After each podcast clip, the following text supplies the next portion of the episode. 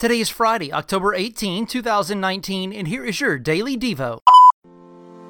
Here is this week's Christ Connection. The people of Israel sinned against God and worshipped idols. God warned them to turn from their evil ways and obey Him, but they refused and were disciplined by Him. Israel's rebellion reminds us of our idolatry and need of Jesus, who perfectly obeyed God and was punished in our place.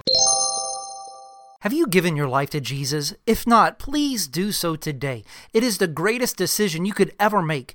Jesus says that all who come to me, I will not turn away. You can embrace the rescue of God by simply admitting your need to God, asking Him to forgive you, trusting in Jesus alone to rescue you, and following Jesus Christ, the King of your life, in faith from this day forward.